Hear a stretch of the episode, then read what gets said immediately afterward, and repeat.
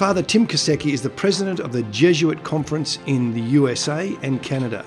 He spoke with us about how Ignatius Loyola and the Jesuits impacted the world of missions as well as his own personal story of faith. So, Tim, how'd you become part of the Jesuits? I grew up in a very Catholic family. My father, of Polish descent, but a U.S. citizen, my mother from Italy, and I studied at a Jesuit university. And it's there that I first met Jesuits. But at the age of 19, in my second year of university, I was invited to make the spiritual exercises of St. Ignatius Loyola, which had a, a deep impact on me.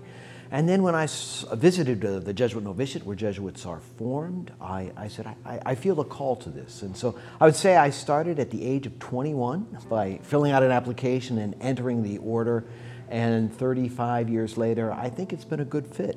So, when you told your friends that you were going to do this, what was the response? Well, I was, I was cautious. I told my trusted friends first and told them, don't tell a soul, because I was afraid of the reaction I would get. But uh, some, some said, you know, I think it fits you. And uh, they said, well, it takes, what, a decade to form a Jesuit? By the time you're ordained a priest, you'll know. Yeah. It takes a, de- a decade, to say, to form a Jesuit don't take this the wrong way, but what takes so long? well, some say we're slow. I like to say we take a lot of time. So mm. there's two years of novitiate, which is really separating yourself from, from the world that, as you knew it and seeing if you can fit into to religious life.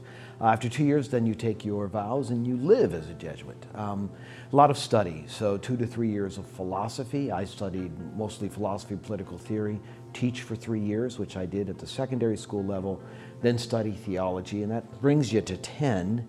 You're ordained, and then there's studies in addition to that to, to, in a sense, prepare you for the, the specific work you might be doing. So it can even take 15 years. So your, your family, how was their response? Uh, my mother, my father was nodded. My mother said, "Not my choice, but if you're happy, we'll be happy." So uh, there wasn't uh, pressure by any means, but uh, but acceptance, but but a cautious optimism, which was good. Eh, most people go through a moment in their life where they think, "Have I made the right choice?" Did you have you done that? I think that those come later in life as I see the, the, the weight of the crises in the church and, and everything that's happening in the world. I sometimes wonder, could I have done more in, in another way of life? But I think there was a healthy naivete yeah. early on, and there was just a, there was a goal out there, so I wanted to reach that goal. Yeah, you have a key leadership role within the Jesuits here in the United States. How does that leadership mantle sit for you? Well, I've grown into it. So I had been a provincial in Chicago for six years, now in this position where I'm president of the Conference of Canada and the US. And I, know, I, guess I get up, put on my pants one leg at a time, and, and show up for work. So there are times when I'm with our Superior General in Rome and I think, wow, am I really being entrusted with this? But more often than not, it, it, it fits. I'm 56, it's probably the right time. we want to explore Ignatius Loyola, yes. or Ignatius of Loyola. Uh, give us his background as a young man. Ignatius Loyola grew up in the Basque region of northern Spain. Uh, Loyola was uh, the family name, the crest, and it was a noble family. So, as a nobleman, he had noble pursuits. He dressed very fine, he liked the company of women, he liked the games of chivalry. So I think he was typical of that generation. He also knew he had to fight. Uh, military duty was expected of noblemen.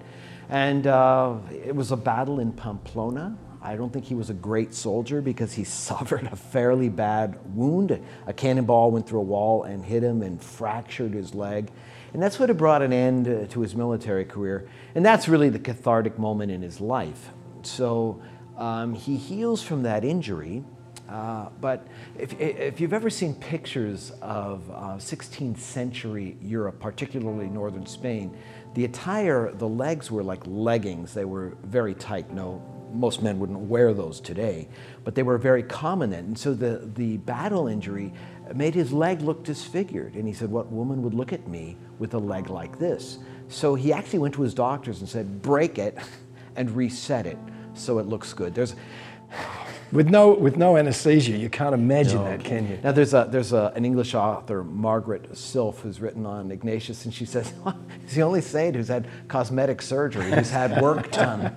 But um, yeah, he did that because he, yeah. he wanted to maintain his look. And it was in that second rehabilitation he was bored, and he asked for something to read. and he read a book on the life of the saints and a book on the life of Christ.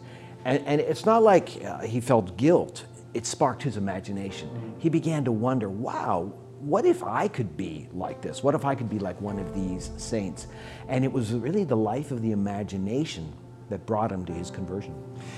As he went through his conversion, he then went on a pilgrimage, and that's such an interesting story, isn't it? Yeah, he did go on pilgrimage. He, he had a, a hermit phase before the pilgrimage, which is significant. I mean, he became from really a, a man of chivalry to a homeless man. So when you see homeless people on the street, imagine you go from like dressing like a, a Wall Street banker to a homeless person. But that, that was his, uh, his way because he, he felt the conversion called him to something like that. So he went to a place called Manresa uh, more in the Catalonia area of Spain. And he spent over 30 days in a cave, you know, begging for food and water. And it's there that he had this mystical experience called his spiritual exercises. And probably the, one of the greatest things he's written are these spiritual exercises. And it was from there that he went on his first pilgrimage. Uh, after the pilgrimage, uh, there was a sense of a, a, deeper learning, wasn't there? There was looking for a, uh, an intellectual life. Yes, well, he, he wanted then to go the pilgrimage to the Holy Land. And he went, but he was naive. He thought he had this profound conversion. He was going to go to Jerusalem and convert all Muslims. And the Franciscans said, they kind of put their arm around him and they said, Go back to Europe. Almost as if to say, You're not ready for prime time. And so after that, he, he came to the realization he had to learn more. Yeah. Where did he do that?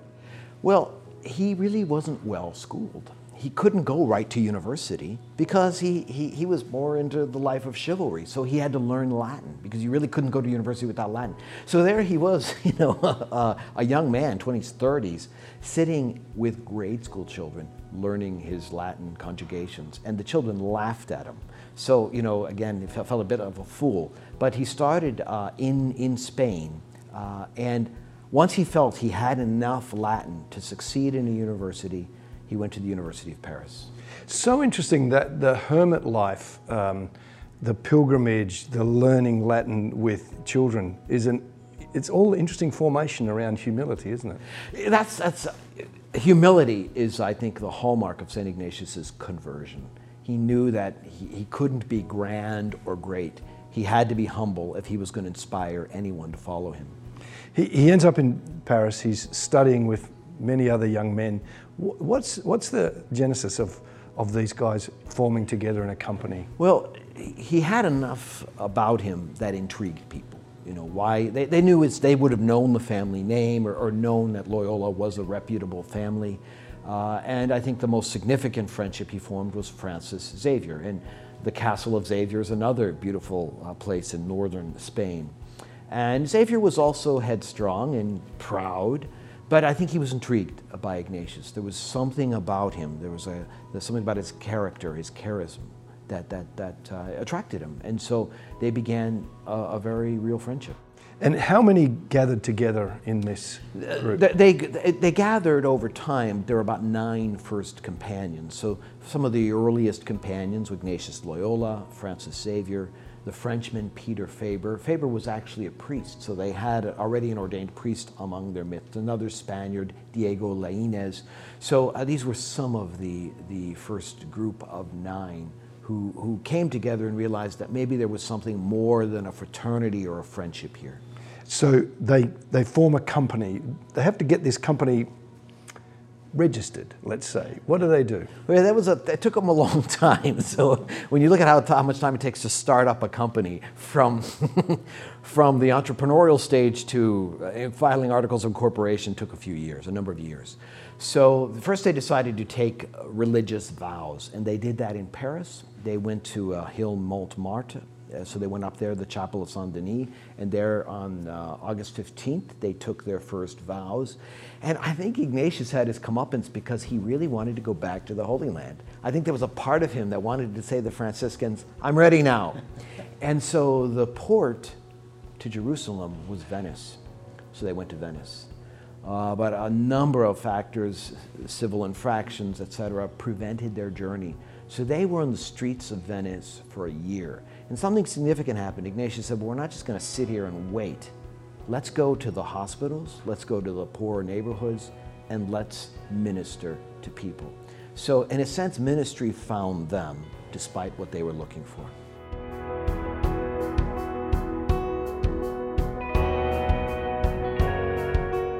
So, as the Jesuits developed, what were some of the principles that they placed, put in place that make them unique? So, they were founded in 1540. The company got started in, in 1540, and they had trouble getting started because this was a time when the church didn't want any new religious orders. Now, to add a little bit of local color, the Pope was Paul III. Paul III had four children. Uh, St. Ignatius Loyola befriended the Pope's daughter, and she helped to say to her father, We think that this is a good idea. But Paul III was a good holy man. It just was a different era. It was a different era in the church. And uh, Ignatius said, look, what makes us different is we'll go anywhere in the world where you need us. And so what he had to do, he had to set up a discipline. How do you train people to be able to leave their culture, leave their family, their home, their familiarity, and thrive in another place? So that was the type of discipline he had to instill in his followers. He wrote down his spiritual disciplines from his own experience. How did he make that part of Jesuit life? So the, the uh, his spiritual, as he calls them, his spiritual exercises are in the form of a retreat, which every Jesuit makes, and and the hallmark of the retreat is that the retreatant can be taught by God, that God can speak to you, and that you can use that to help save souls. So that was the key he wanted them to know to pray in such a way that God is speaking to you. You don't offer prayers to God and then go to the church to get all your direction. No, let God move through you. So that was the other big thing for a missionary. Again, if you're, if you're going to another part of the world that doesn't know Jesus Christ, where are you going to find your strength? It has to be in that discipline of prayer. Is that still part of it? Did you do that? Did you do the, that time away by yourself? Yes, uh, I did a 30 day retreat. Every Jesuit does it twice in his life. His first year as a novice, and then decades later when he's preparing for his final vows. So it's a very privileged time. It's not 30 full days, there's three break days in between. And it's, I don't know if you've ever seen the Hollywood film A Quiet Place. It's not like if you make a sound, the evil spirit will snatch you. It's, uh, it's, it's uh, uh, turning out all the distractions of the world, all the conversations. So, what would it look like for you when you were on that? What happened? Well, uh, the, the, the, first time I did it, uh, I think I came with a, a real sense of pride. I'm going to have the best 30 day retreat. And it's not uncommon. There's someone who directs you. That the director says, okay, let's take you off the table and lessens actually the, the prayer periods and the work you do. To say, if you have one moment today where God breaks through your own pride, that might be good. Wow. That's a, and you look back on that as a time of joy? Uh, yeah, I think so. I think so. Um, and I did it with others. There were 10 in my novitiate class. So that's the other thing. You're not doing it alone. And not all stay. Um, many have gone on and gotten married, but, but at least we started out together. One of the other keys about the, the Jesuits was this idea of being ready to go. And the story of Francis Xavier is interesting in that, isn't it? Yeah, Francis Xavier is more famous than St. Ignatius Loyola. As a matter of fact, Francis Xavier fast tracked Ignatius's canonization. so Ignatius, even though he founded the order, ran on uh, Francis' coattails. So there was only a few of them. Uh, they were in a neighborhood in Rome, and there was another Spaniard, uh, Bobadilla, who was supposed to go to the east, which would have been India. Bobadilla got sick, and so the two good friends decided, no, I think Xavier should go. And I suppose the rest is history. But, you know, Xavier boarded a boat with his, his black uh, cassock. Uh, he had his Bible, his prayer books, uh, some provisions, uh, a crucifix. That was it. And there was a group of them that would have gone, and it would have been a long journey by sea uh, to India because then there was no Suez Canal, there was the, the rites of passage we have now. And there he shows up uh, on the eastern banks of the Indian shore and brings the gospel of Jesus Christ. Intriguingly, we're, we're sort of used to today, uh, or we have perhaps the last couple of hundred years, of, of people from churches, Catholic or others, going out in mission. But in that time, in the 16th century, it wasn't quite so popular. No, lot, there was a lot of colonialization that was happening. So, I mean, remember the missionary activity had two waves. One, the missionaries who accompanied the colonizers, and then there were those who went just to evangelize. And Xavier would have been to evangelize. He knew the routes of trade, though. Remember, the Spanish and the Portuguese had many routes of trade with India. That's in part how they could have even gone there. So it was, it was almost part of the economy, but instead of bartering with goods, they brought faith. He went from India to Japan. Uh, interesting incursion into Japan. Yes, uh, and, and, Japan uh, came with some complexities. There were moments of very warm embrace, and there was a, it, it was a fertile soil, and then it would be met with suspicion. Uh, what is this foreign outside uh, religion? So I think what's interesting about going from India to Japan and then his desire to go to China was he didn't go set up a church and live there to be comfortable and die. And it's so uniquely Jesuit. You go when you feel your work there is done, you move on. So the, the idea is to go, let the locals form a church, now move on. Yeah. Matteo Ricci going into to, to China, like Francis Xavier, that was a unique uh, work. Yeah, Matteo Ricci did what Xavier couldn't do. Xavier died with China in sight. Yeah. So Matteo Ricci said, I'm going to go. And he went, he started in Macau in the south of China. And he's the first Jesuit who not only made it into mainland China, but went to the Forbidden City. But they did barter in a way. So, how did he get into the Forbidden City? He and another German Jesuit, Adam Schall, brought all their knowledge of uh, astrophysics. They wouldn't have called it that then, they probably called it cosmology, but their knowledge of astrophysics to predict the, the, the calendar, the seasons, etc. And if you could give the emperor a sense of how the crops were going to be, and he could proclaim that, and if he was right, that gave him great power. So there was a, there was a, there was a form of barter, and, and, and likewise, Matteo Ricci said, now let me tell you about our God and our faith. One of the things that Ricci did was, was take on uh, Chinese custom Chinese clothes, uh, clothing, Chinese appearance. That's very unique at that time, isn't it? Uh, yeah, uh, uh, and Xavier too. They, they came with the black robes, and then they realized, you know, we, we look alien we look foreign. So they allowed the people to dress them. And yeah, so the pictures of, of Matteo Ricci dressed in the splendor of what one would have worn in the Forbidden City in the court of the emperor, because he knew that was part of enculturation. You have to embrace a culture as well as share your own. Well, now that wasn't um, universally popular, though, was it? No. Uh, one of the things Ricci got into trouble for is something called the Chinese rites controversy. So the way the Mass was celebrated. So, for example, they wouldn't have had grape wine; they would have had rice wine. Things, all, sorts of things like that. To say, can can Catholicism be practiced differently in China than it is in Europe? And you know, again, in an era of great conformity and regimented approach, no. And so, yes, uh, missionaries always come with tension and conflict. Some monastic movements seem to be retreating from the world to, to kind of care for yourself almost.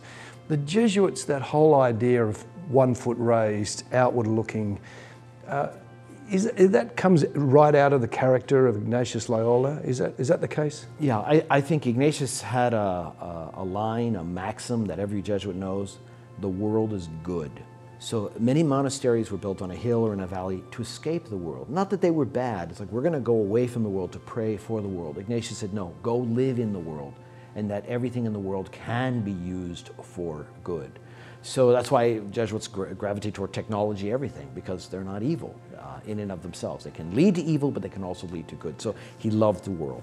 What about education? Because again, the Jesuits are well known for um, uh, centuries of, of education.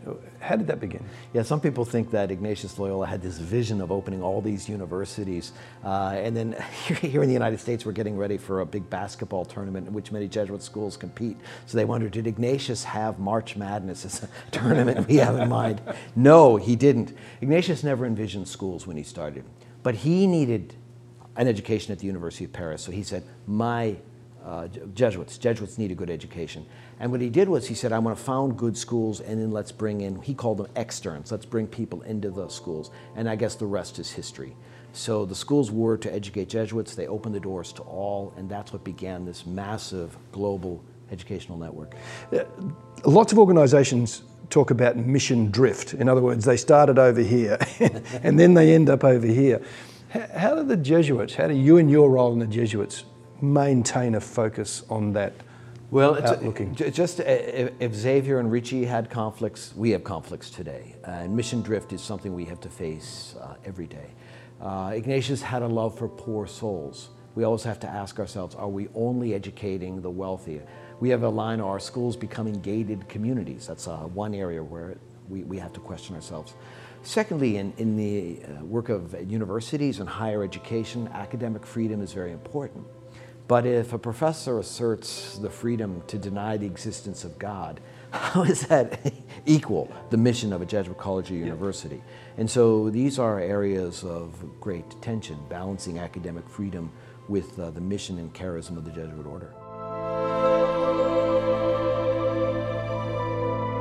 This series is focused on to the ends of the earth and because of the work of you know Francis Xavier and all those who followed him, we have geographically got to the ends of the earth uh, from, a faith perspective. But what does that phrase mean for you today, to the ends of the earth? Well, uh, sometimes we believe that the true missionary activity is, is not to find people who've never heard of Christ, but to go to the places where people have known and forgotten or have no use uh, for the gospel.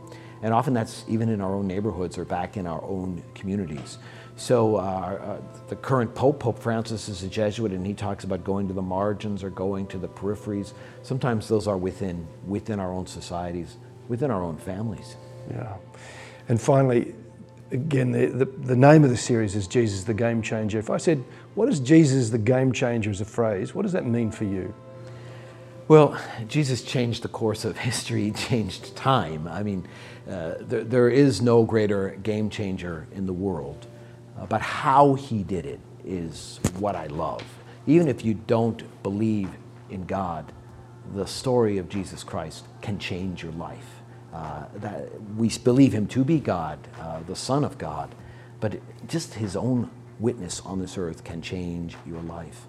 And when I, I think of, I've had the opportunity to travel much of the world and see the face of Jesus in so many cultures, in so many people, and in the hearts of people to see how alive that faith is, to say, that cannot be of human means.